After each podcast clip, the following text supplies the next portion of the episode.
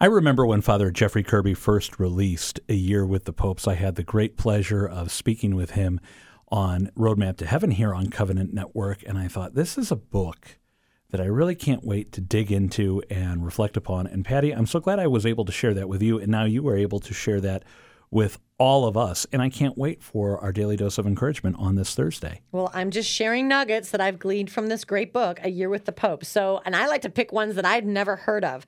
Have you ever heard of Pope Gelasius the First? I had not. Well, Pope Gelasius the First was the 49th pope.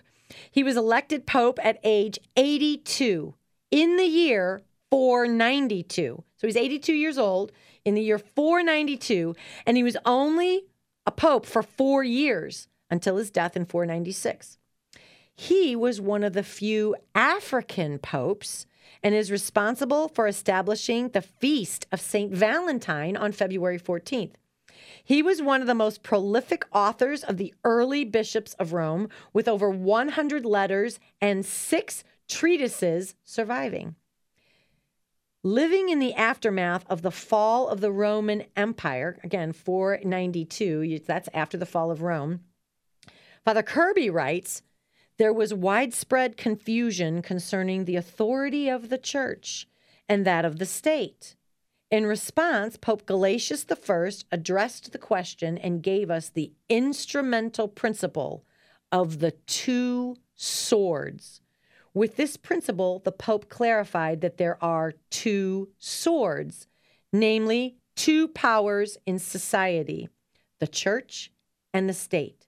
These powers must be distinct, but work together for the well being of humanity.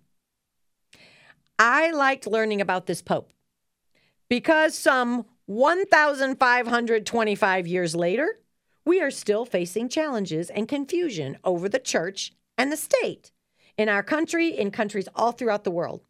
So let's just pray that the two would work together.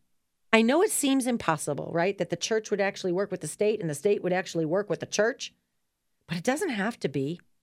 And we can certainly pray for our civil leaders today to be godly, moral, and true, just as we continue to pray for our church leaders to be the same.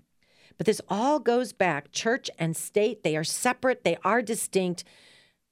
But we need to try to have them work together. And that goes back to Pope Gelasius I in the year 492.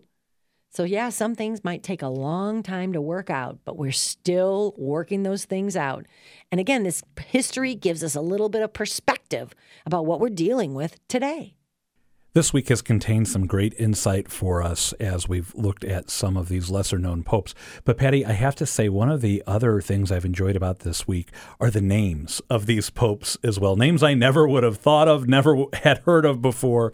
And it just makes me stop and take notice. And then when we stop to take that notice, we find their wisdom as well. Thank you for today's dose of encouragement.